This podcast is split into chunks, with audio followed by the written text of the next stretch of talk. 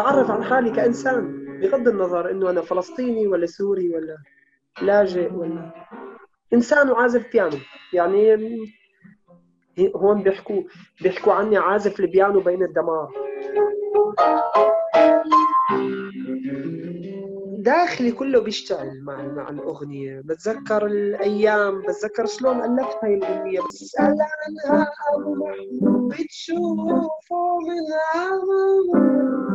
كيف كان يزق اسطول بيشكي من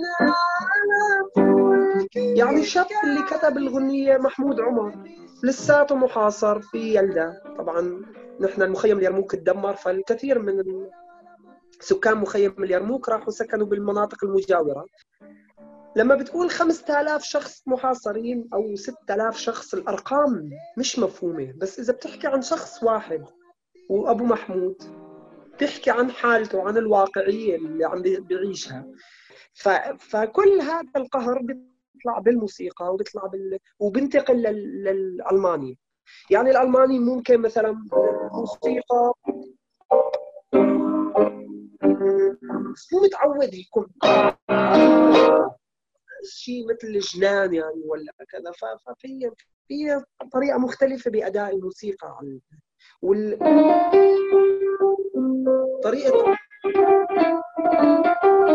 التقسيم هي كمان مش موجودة بالموسيقى الغربية. يعني اللاين الواحد اللي بي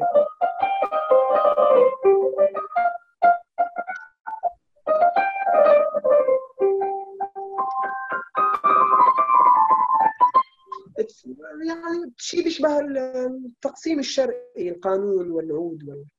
فيعني أنا بجمعهم كلياتهم وبقدم موسيقى إلى محتوى مختلف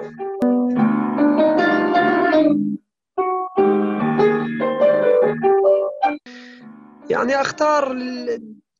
إنه أرجع لسوريا وأعزف من المخيم هذا أفضل عرض موسيقي.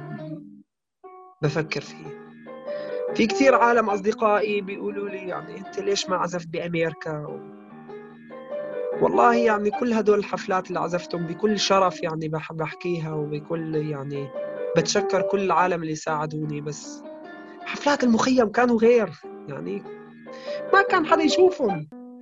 بس كانوا الشباب والأصدقاء اللي كانوا حوالين البيانو تحس إنه أنت عم بتغير كثير بس كانت ثورة الموسيقى كانت ثورة بي بي بي بالمخيم.